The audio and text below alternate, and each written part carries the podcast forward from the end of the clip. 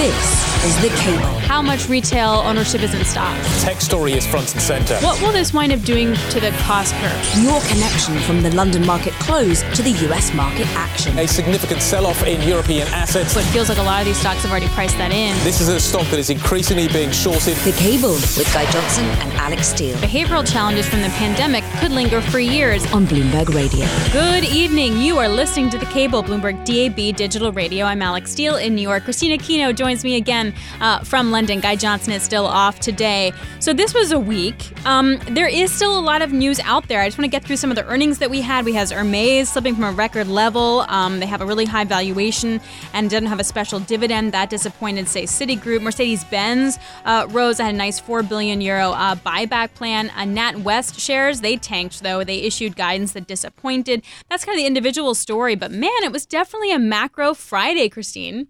Definitely a Macro Friday, Alix. And what a whiplash week as well, isn't it? I mean, we started off the week with some pretty encouraging U.S. economic data, which apparently was bad news for markets. But then at the end of the day, markets rallied off of that. And then we saw that again yesterday with the PPI print repeat ad nauseum. Uh, there's a lot of mixed signals in the markets this more this this week, really. And I'm very keen to dig into a lot of those with you. And I appreciate you spending your evening with me uh, on Friday. We're going to get to all of that plus today's market action. But first, let's get some headlines with Charlie Pellett. Hi, thank you very much, Alix Steel. Here's what's going on. Rishi Sunak told parties in Northern Ireland that significant progress has been made toward agreeing on new post Brexit trading arrangements for the region, though a deal with the European Union has yet to be finalized.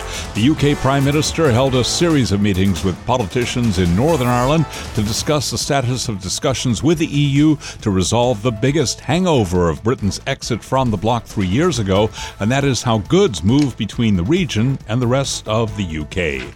Sources say Qatari investors are readying a roughly £5 billion opening bid for Manchester United ahead of what's expected to be a fierce bidding war for the English football giant. A deal for Manchester United could represent the biggest takeover of a professional sports club on record, potentially surpassing uh, the amount that was paid last year $4.5 billion by a group led by Walmart heir Rob Walton for the Denver Broncos NFL team. Germany Germany's two largest airports came to a virtual standstill today as ground staff stage another strike over pay, exacerbating an already chaotic week for air travel after a system outage brought down Deutsche Lufthansa's operations two days ago. That is the latest from the news desk. Alix Steel, back to you now here in New York. All right, Charlie, thanks so much. Really appreciate it. Charlie will be back in about half an hour. So here's what moved the markets earlier today. Isabel Schnabel had an interview with Bloomberg. And here's part of what she said. She said markets are priced for, for, for perfection.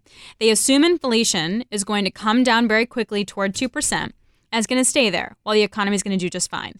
That would be a very good outcome, but there is a risk that inflation proves to be more persistent than is currently priced in by financial markets. And that kind of shook stuff up. Markets re rated the terminal rate a little bit higher. Um, you did have it sell off in the bond market, which, by the way, reversed uh, later on right into the close. And equity markets traded a little uh, heavier on that. They closed down just by about five tenths of 1%. Let's dig into it. Uh, Ven Ram, Bloomberg Cross Asset Strategist, joins us now. Ven, I can't believe you're doing this on a Friday night. You were awesome.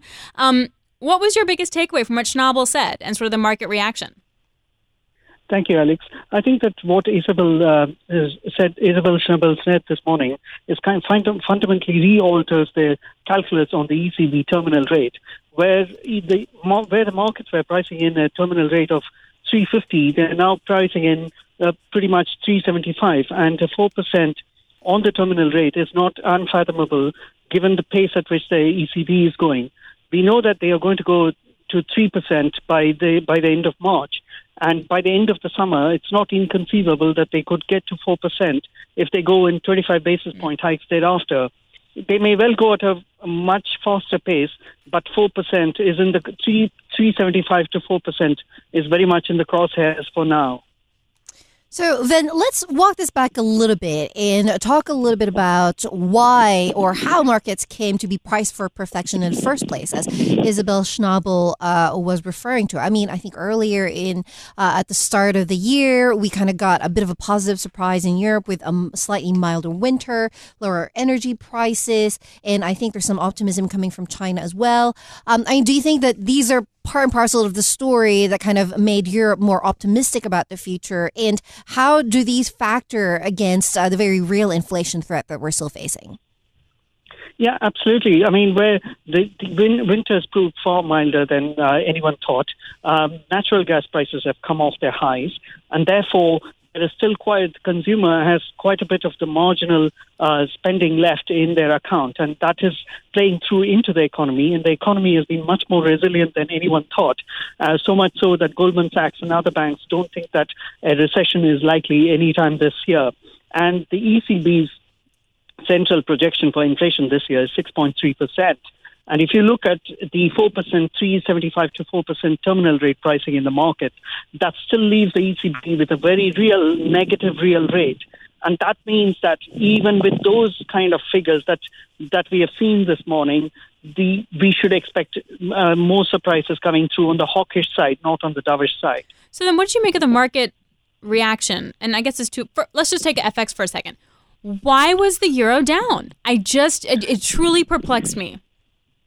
Well, the euro is down. It's not done much this year after the bull in January. We've seen for a simple reason. It's just that inflation-adjusted rates uh, it, it haven't really moved in favor of the euro, or they, neither have they moved in too much in favor of any other G10 currency for the matter, and which is why we have seen the dollar come back as strongly as it has done this month.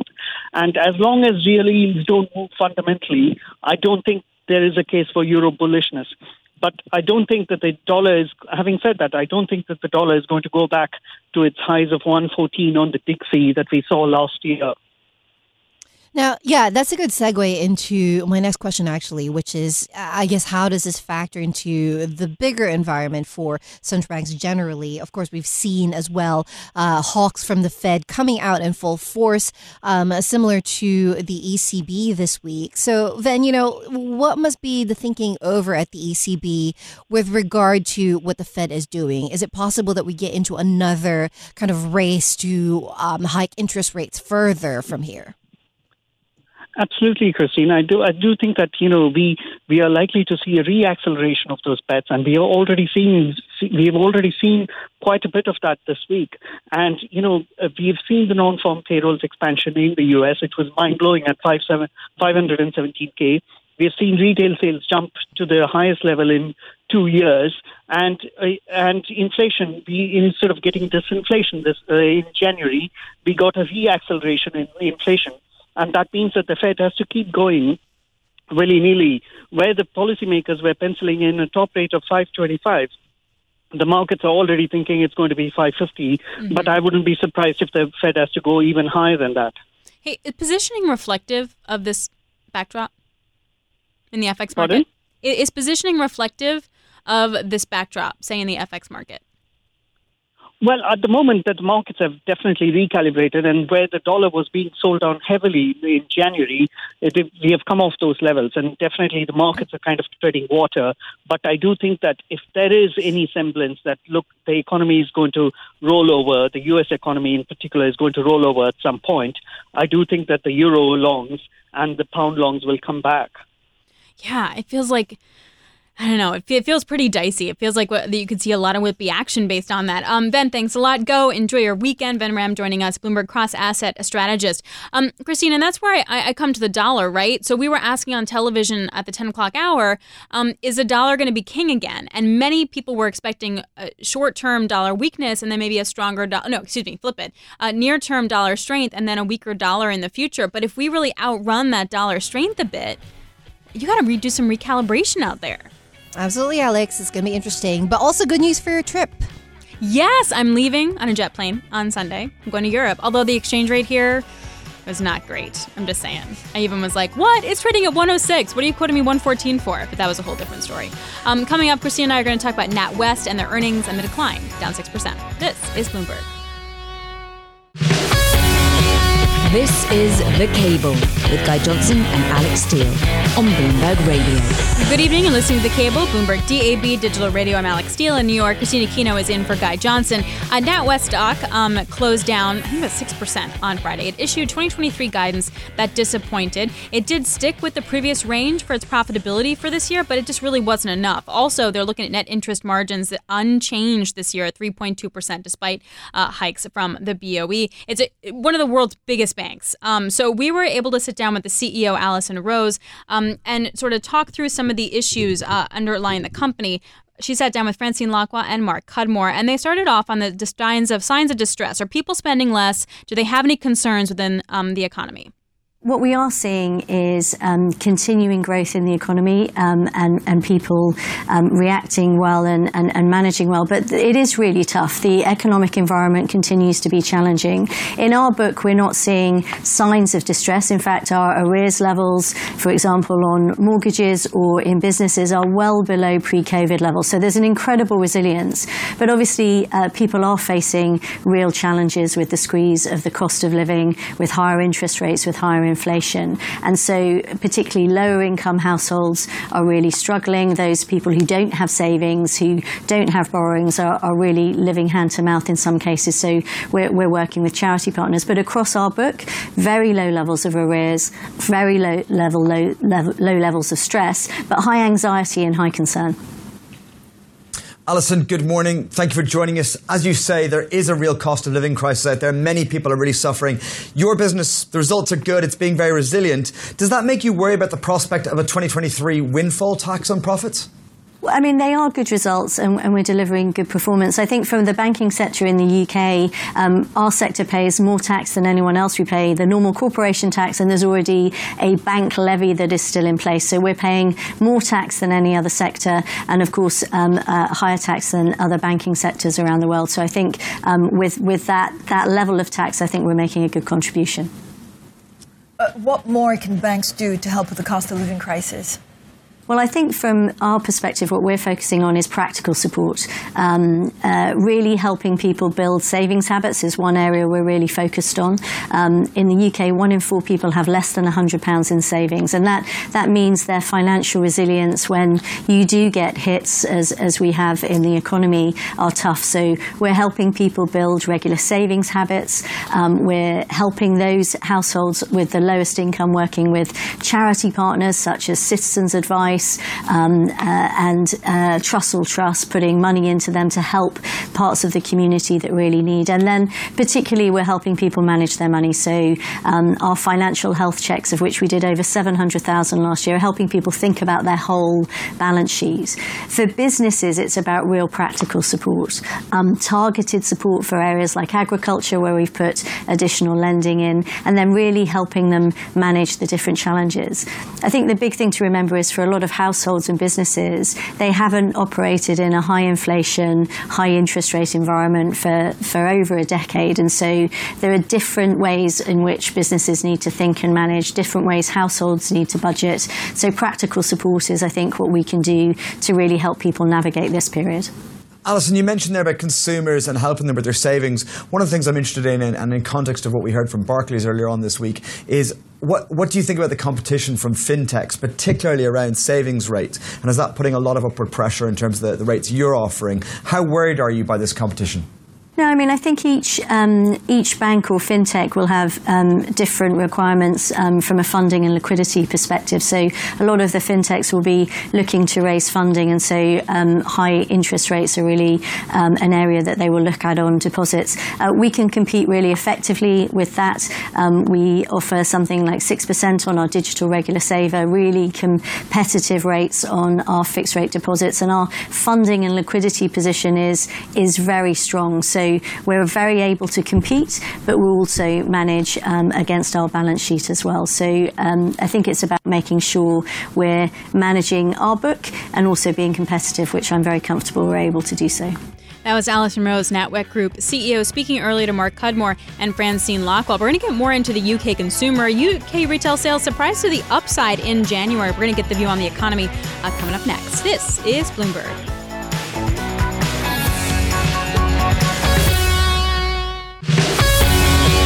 This is The Cable with Guy Johnson and Alix Steel on Bloomberg Radio. Good evening. You're listening to The Cable, Bloomberg DAB Digital Radio. I'm Alix Steel in New York. Kristine Aquino is over in the UK. Here was a surprise. Retail sales rose 5 tenths of 1% in January on a month on month basis. Now, We were expecting a drop, about 3 tenths of 1%. A couple ways to think about it. Is the economy actually better than we think? Or are people having to pay more and spend less? Pay more to buy less. How about that? Pay more to buy less because of inflation. You can look at it either direction. Um, Kristine, what about you? Were you spending a lot in January?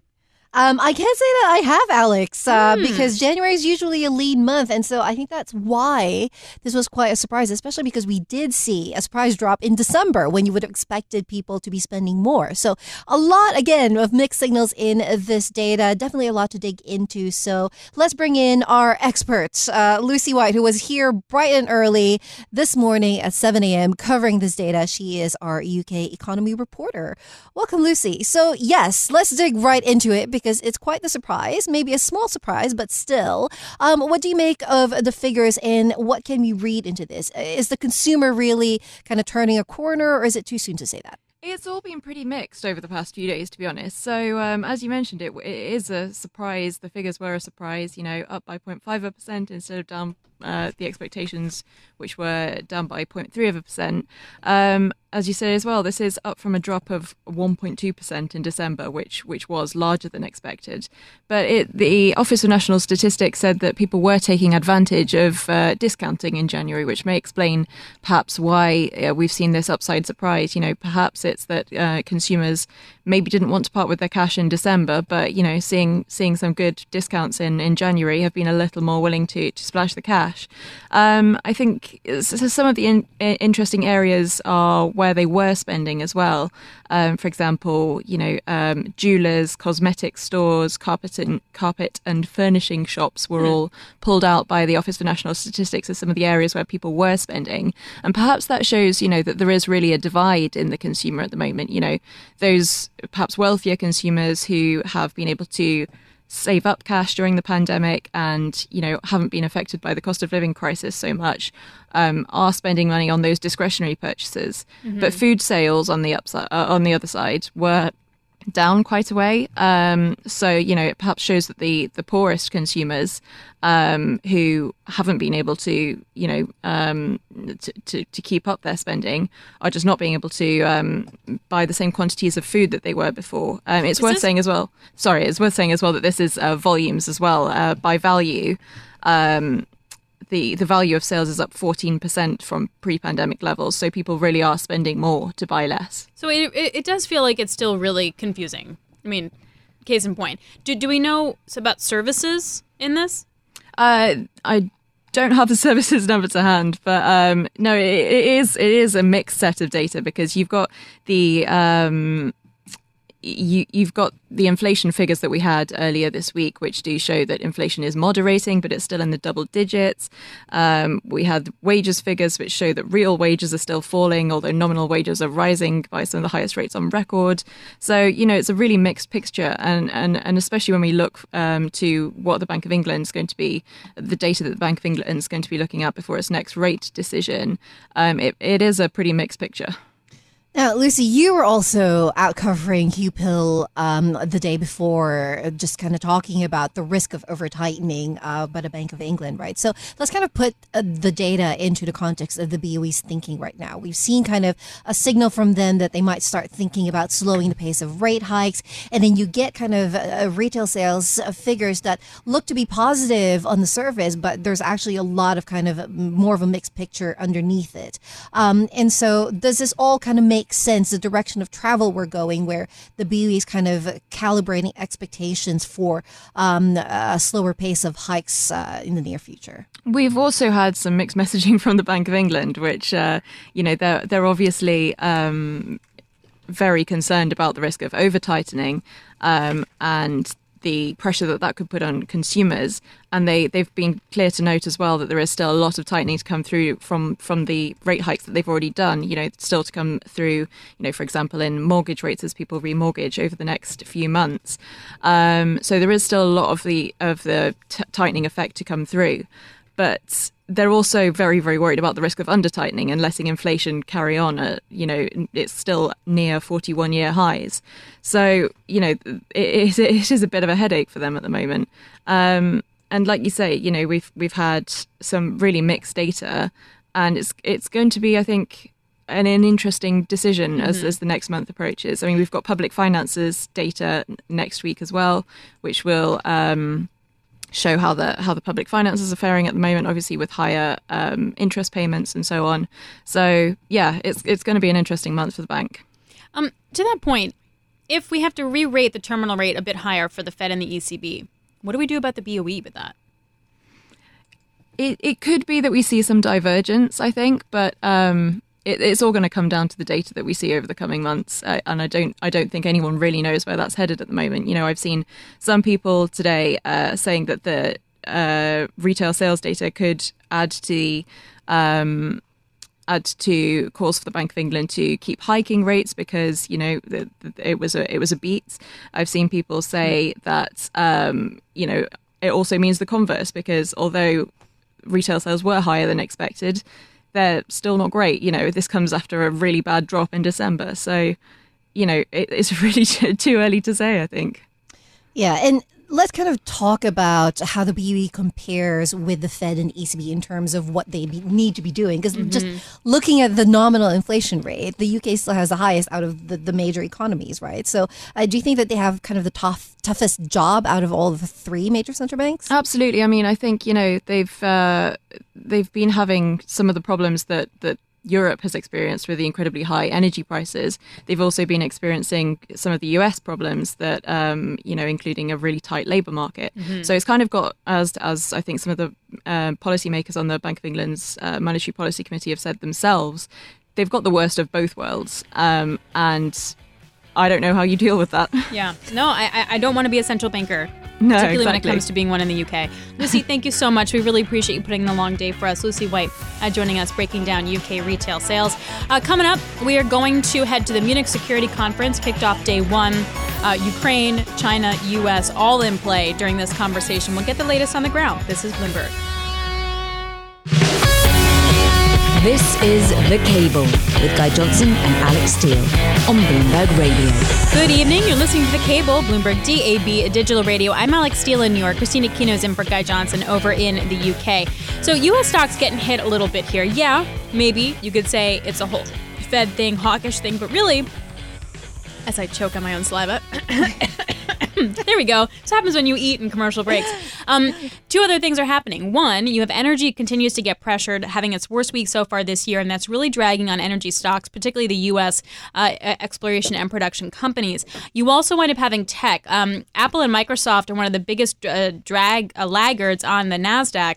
Um, there was a article in the New York Post talking about Apple cutting contract workers. Now they haven't actually overhired in the pandemic. So this is actually a real concern about demand. And that all sort of weighing on equity market sentiment. Maybe it's not just about the Fed. Can I say that? Is that you're allowed to. I'm allowed I think to. it's allowed. Right, yeah. well, I choke on my food. Okay, so that's a quick snapshot here in the U.S. Now let's get some other headlines with Charlie Pellett. Hi, thank you very much, Alix Steel. Here's what's going on. Nurses in England will strike for 48 hours straight at the start of next month, including in emergency departments and intensive care units for the first time, as unions vent their fury at the government's refusal to negotiate a higher pay raise. The Royal College of Nursing says it will strike from 6 a.m. on March 1st to 6 a.m. on March 3rd in an escalation of industrial action. NatWest Group shares fell 6.9% today after issuing 2023 guidance that disappointed some investors, even as it said it will start a fresh share share buyback after a surge in fourth quarter profit. Asda has unveiled plans to give its store employees a double pay rise this year as the UK's stubborn inflation continues to weigh on living standards.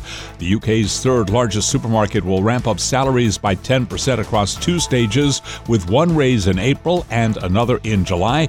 It means that shop staff across the UK will earn 11.11 an hour, up from 10.10 currently. In Greater London, Asda is set to pay 12.28 an hour, up from 11.27. Bottom line, though, another sign of retailers' margins being squeezed by rising costs. That is the latest from the news desk. Alix Steel, back to you now You're all right here in New York. I'm good. Good. We're good. Glad I got a little stuffy nose. Have a great so weekend, by the way. You're you're going away. Yes, I'm going to Florence on Sunday, my first real trip uh, in years. So, A I'm excited. revenge travel or just an opportunity to get away? No, just an opportunity. My mom's 80th birthday, so try and do something nice for her and my daughter. Girls trip. Wow. Yeah. Unbelievable. Have It'll fun. be something. It'll That's be great. something. Yep, enjoy. Um, all right, Charlie. Thanks a lot. Good to see you. Have a good weekend. Um, okay, so what also is happening this weekend? That's what I'm doing. Um, Christine, what are you doing? Anything exciting? I am going to see the ABBA show tonight. this is their their hologram show that apparently is Oh. a fantastic show. So I'm really looking forward to it. That sounds really awesome. Maria Tadeo also has kind of an awesome weekend. Uh, she Yeah, is at the Munich Security Conference. This is day one. Tomorrow, she will have a panel uh, in which UK Prime Minister Rishi Sunak will also be present. I mean, that sounds pretty fun. It's not Florence or an ABBA concert, but like, you know, it's close. Um, It's its own kind of fun. right? It's its own kind of fun for Maria. Um, hey, Maria, first of all, set up day one. What did we learn so far today? Yeah, and I just happened to to bump in. Uh, you know, the, the the funny thing about a conference like this is that you have some of the most powerful people in the same place, which is a very tiny hotel. And you walk around, and I just happened to walk in into China's top diplomat, Wang Yi, uh, almost walking out of her room, and I was walking into that room, and then I just happened to bump into him, who is going to be one of the leading voices tomorrow because he has a panel to explain China's place in the world. Now, in the context of the week that we've had, in the last few weeks that we've had with the balloons, the, the flying objects, I'm not even sure how to describe them anymore, it will be an interesting one. That is for day two. In terms of day one today, uh, look, we've heard from President Zelensky repeating there is no alternative to Ukraine winning the war if the world is serious about security. We also heard from the German Chancellor, who, funnily enough, now says Germany is one of the fastest ones when it comes to uh, weapons deliveries, and everyone else should speed it up. And the French president seeing something which to me was very interesting. Uh, at this point, there is no room for dialogue with Russia. The operation has failed for Vladimir Putin. The war is going to be long, but Russia cannot and should not win it. So that's everything for day one. Of course, a lot to be played out tomorrow and Sunday too here in Munich.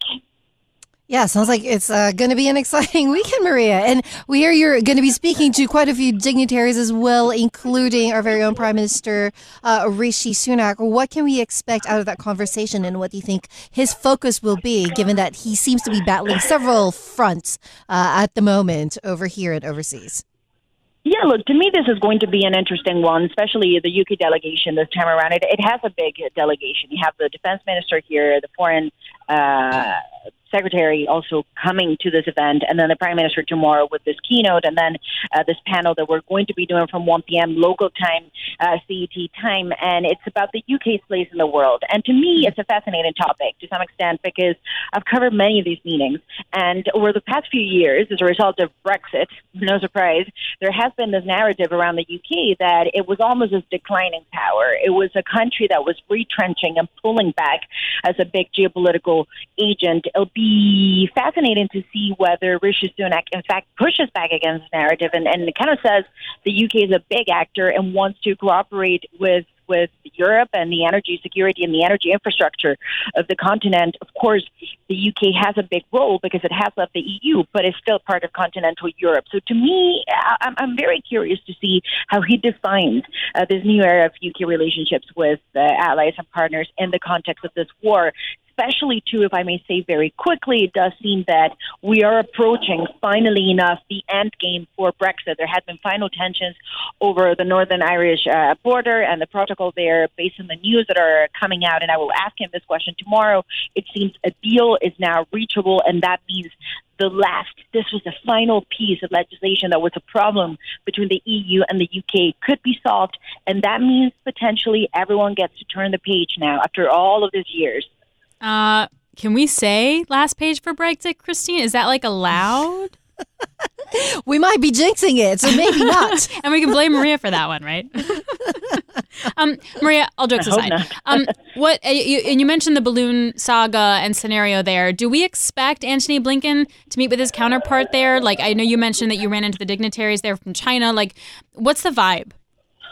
Yeah, from Wang Yi. You know, this is one of the the, the key uh, figures here, uh, is the voice of China, so to speak, in this in this conference. And uh, one of the key issues beyond Ukraine, which has been an earthquake for European security, and this is why, especially in continental Europe, this is uh, the story that dominates every major discussion, be it politics, energy, the economy. But beyond that, there is an, an, a bigger theme, if, if I may say so, of the future relationship between the United States and China. And that is uh, potentially going to redefine, even on a bigger scale, uh, global politics. By now, it's obvious that these are two countries that are rivals that compete. But the big question in this Munich Security Conference is can you have competition without conflict. And this is why we're on the lookout for a bilateral meeting, perhaps a very casual encounter. You know, this happens in these conferences. People bump into each other in corridors. I think it really allows for a more informal exchange of potential views between the two sides. Nothing formal on the agenda, but the beauty of a conference like this, a Munich Security Conference, is you're essentially locked up in a hotel and chances are you're going to bump into each other at one point. no, fair enough. Uh, have no choice. Um, Maria, great stuff. Good luck this weekend. Enjoy yourself, Maria Tadeo, uh, joining us to discuss the Munich Security Conference this weekend, previewing her panel uh, featuring UK Prime Minister Rishi Sunak. Um, coming up, talking about travel. Sure, why not? Um, JetBlue is really trying to close its deal with Spirit Airlines. The Department of Justice here in the U.S. is still reviewing the case. They also want to expand uh, and take some flights and routes to Paris. He told me by the summer it could be looking pretty good. We're going to bring you some of that conversation we have with CEO Robin Hayes. This is Bloomberg. This is The Cable with Guy Johnson and Alix Steel on Bloomberg Radio. Good evening. You're listening to The Cable, Bloomberg DAB Digital Radio. I'm Alix Steel in New York. Kristine Aquino is over in the UK. Kristine, how would you feel if you took off you were in the you were in the air for 16 hours, and then when you landed, you were in the exact same place when you took off. I wouldn't even know what to do with myself. I, I, I might want to scream, but maybe I just want to go to sleep. I mean, this sounds pretty terrible. And that actually happened to a flight that was leaving Auckland and going to JFK. Then there was um, a power outage or uh, an issue in the JFK Terminal 1. They couldn't land. So halfway through the flight, they had to turn around and go back to Auckland.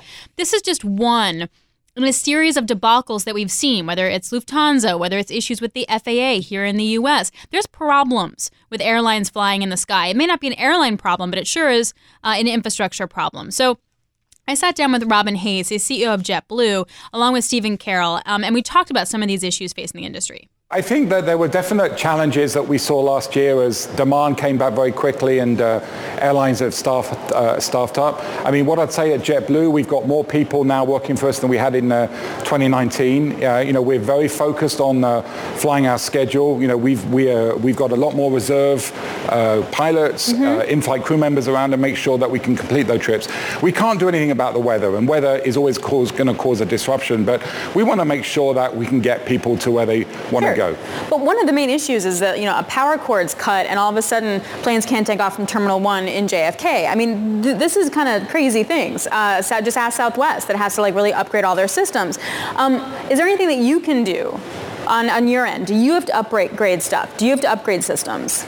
Well, we, we've been going through a multi-upgrade uh, system in our uh, systems operations center the last uh, few years. We've got a great team at work. Um, you know, I think uh, after the adjustments we had to make last August, uh, we completed, we did a, a, really good job during the summer getting people to where they wanted to go, largely because of some of those upgrades that we had made. So, mm. look, I understand the frustration that exists, um, and it, you know, has been a very challenging year. But I mean, in the United United States, about 20,000 flights happen every day, and the vast majority of those happen, with, happen without any issue at all. Fair. We just like to pick on the ones that don't, to be uh, fair. Um, but in, in, general, can you give me some perspective? Like, does the government need to upgrade some systems here? Like, are, is the infrastructure really not adept and in tune with what your business actually does? So, you know, I'm, I'm very proud the US has a very safe industry. You know, the FAA has done a tremendous job. Uh, the airlines are, are, are, are very committed to that partnership. Um, but there is an opportunity for the FAA to do two things. First of all, we have to get our controllers fully staffed. Um, and that's important because the system's safe, but what will happen if there's a shortage of controllers, we'll just see more delays and, and cancellations. So we've got to get controllers fully staffed. And then the uh, FAA has a multi-year uh, technology upgrade program. Um, we've got to get that finished. The airlines have equipped. You know, you get on a JetBlue airplane, we've got satellite communications, we've got data com in the cockpits, everyone's trained to use it. Um, but we need to get the FAA at the, at the, sort of further forward, if you like, with this uh, technology uh, upgrade. Hey, Robin, it's Stephen in London. Hey, Steve. What's all this costing you then in terms of, you're talking about your own contingency plans, but also being affected by disruption calls elsewhere. So what does that mean for, for your margins and for costs? No, you know, it definitely has added cost. I mean, um, last year we had to uh, um, hire a, a sig- significant number of extra crew members to just make our uh, schedule more robust, to make sure that we could fly people to where they wanted to go. And it, it does come at a cost. Um, but, uh, you know, there are so many more more constraints on the system now than there were in 2019. Or all airlines have to do this. You know, we've all got more people than we had before. We've, we're flying airplanes less hours per day than we were before. And we're doing that because we want to make sure in the US that the system is, is, is more robust. And so it does come at a cost, but you know, there's a much longer term cost uh, if we can't fly people reliably to where they want to go. That was part of my conversation with Robin Hayes, the CEO uh, of JetBlue. And Kristine, we also talked about uh, Spirit Airlines and how the DOJ uh, review is going. He wouldn't say, but he did say we could probably take a plane to Paris in the summer from New York on JetBlue. Very exciting. So maybe we can meet in Paris, Alix. Yes, I'll take JetBlue. Is JetBlue like a thing over there? Do you guys talk about it as much as we do? Not really. Not really. No. We have our own uh, special airlines over here. Fair so, enough. I think Robin Hayes is really trying to change that part of the conversation. Mm-hmm. Um, all right, coming up, we're going to break down the market action this week. This is Bloomberg. This is The Cable with Guy Johnson and Alix Steel on Bloomberg Radio. Good evening. You're listening to The Cable on Bloomberg DAB Digital Radio. I'm Alix Steel in New York. Kristine Aquino is in for Guy Johnson. She's over in London. Um, Janet Henry is pretty awesome. She's HSBC Global Chief Economist. She's also a member of the ECB Shadow Council. Um, she has very strong opinionated views on Europe, UK, as well as the Fed. And I got to sit down and talk to her along with Stephen Carroll earlier earlier on television, and we started talking about is it possible if the ECB could go to 4% terminal rate? Here's part of this conversation. Uh, well, you know, a year ago we didn't think they'd get to two and a half, so four percent can't be ruled out. I think you know the ECB has been quite clear. Um, Lagarde was very clear at the last meeting. She doesn't think that they are in restrictive territory yet, and she clearly thinks that they need to get there. So the question is whether something breaks, cracks before they get to 4% or even beyond that. Um, clearly, credit growth is starting to slow down, and we may get some better news on inflation. But for the ECB, as with all the other major central banks, like the Fed and like the Bank of England, it really comes down to what happens regarding um, the labour market. So, no, we're not forecasting 4%, but could they get there? Absolutely, it's a possibility. I wonder then, when you hmm. talk about the labour market, the picture in the UK is obviously so different because of Brexit. We know that's one of the factors that's taken workers out of the economy here. What, how different is the picture to the UK when you look across the rest of Europe? Well, labour markets everywhere have been suffering from uh, a relative shortage um, of available workers. Um, certainly, we had the UK labour market release earlier this week. Um, there, there was something for the hawks in there, there was something for the doves in there. We did actually see a slight downside surprise on some of the headline earnings figures. It's just ex bonuses. It was quite worrying um, as well. So, the UK has got particular Brexit related labour market issues, but but Europe, of course, um, has much more use of things like short shift schemes. So it doesn't generate slack when people lose their jobs. They go on short shift schemes. They've already started to push up to some degree. They are more likely to have multi year pay deals. So inflation falling from nine to eight to seven to six doesn't mean that workers don't stop asking for higher wages. And when you're setting wage numbers that might be two or three year deals, it takes a lot longer for um, wage growth to actually fall out of the system. So I think, yeah, they face different labour market challenges, mm-hmm. but there are probably more rigidities in areas of the euro area um, than there are in the UK. In the UK, it's more of a supply issue. So on the UK for a second, um, Rishi Sunak in Northern Ireland, um, if it's possible that we get a better deal here, uh, for Northern Ireland, and that part of Brexit can be somewhat resolved. Take into account then how some of the data is surprising to the upside, like retail sales today. Could the UK economy actually be in a better place? Like, kind of my running commentary is like, man, the UK is in a bad spot. And how wrong could I actually be? uh, you're right. The, the retail sales figures were better. Um, they were up half a percent, um, but that only reversed less than half of the drop that we saw in December. Um, the fact is, inflation is absolutely taking its toll on the UK economy the level of retail sales is still below, in volume terms, below pre pandemic, um, but people are spending 14, 15% more on it because of the inflation um, story. But absolutely, um, if, if, we were to get um, any improvement in terms of trading relationships um, regarding our largest trading partner, which of course the EU still is, um, anything that reduces frictions, improves, improves efficiency, that would be better. anything that improves on the immigration side might ease some of these labour shortages um, that, that, are actually starting to feed through. And also, one other release that we've had in the last week in the UK was, was GDP. Um, GDP in the UK, um, they, you know, uh, the good news on the headlines, it avoided recession. It didn't grow, it avoided recession. But thankfully, we did see some better numbers on business investment. The UK has lagged on business investment. That was revised up to some degree, which is a bit of a relief given that the super deduction is about to expire. So if we were to see more of this business investment feeding through, that would actually improve the supply side of the economy. And actually, our UK economists and you say, UK analyst recently published um, a whole report on this topic. Um, will, will the, the lion roar again? Could it roar again? Thinking about some of the upside risks on the UK. That was Jen Henry, uh, chief economist over at HSBC. Um, it feels like, and we said this earlier uh, with Lucy, it feels like a really complicated time to have major money in the market or to be a central bank and have to create policy with, you know, pessimistic outlook in the longer medium term let's say but day to day things aren't as terrible as we think. That's that's that's confusing Absolutely, Alix. And it really feels like uh, there's kind of uh, discussion to be had among investors whether the shorter term dynamics kind of how does that fit into their longer term view? Because you could be someone who still believes, for instance, that we're going to mm-hmm. be heading to a recession later this year.